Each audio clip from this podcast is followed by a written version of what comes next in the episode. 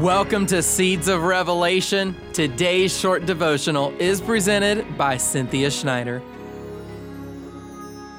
Shalom. You know, Rabbi and I, when we come to you, our work is just to help keep you focused, help keep you focused on your salvation, help keep you focused on that which is going to carry you to the end, carry you all the way till Yeshua returns or you've finished your job here on earth.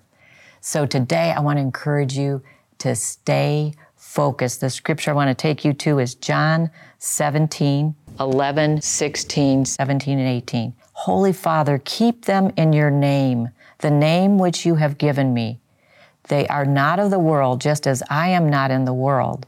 Sanctify them in the truth. Your word is truth. Just as you sent me into the world, I also send them into the world.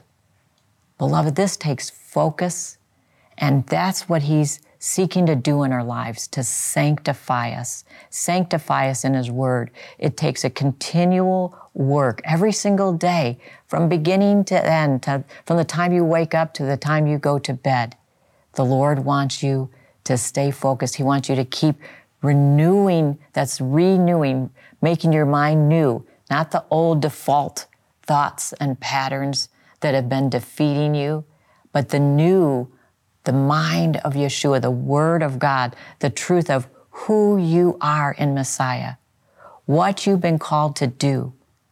The Lord wants to renew your mind, stay focused, and act when the Holy Spirit says act.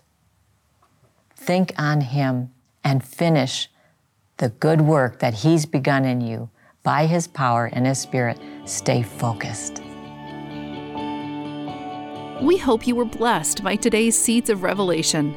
If the Lord is leading you to support the ministry of Rabbi Schneider, you can donate at discoveringthejewishjesus.com. And while you're there, make sure to check out our many other free resources.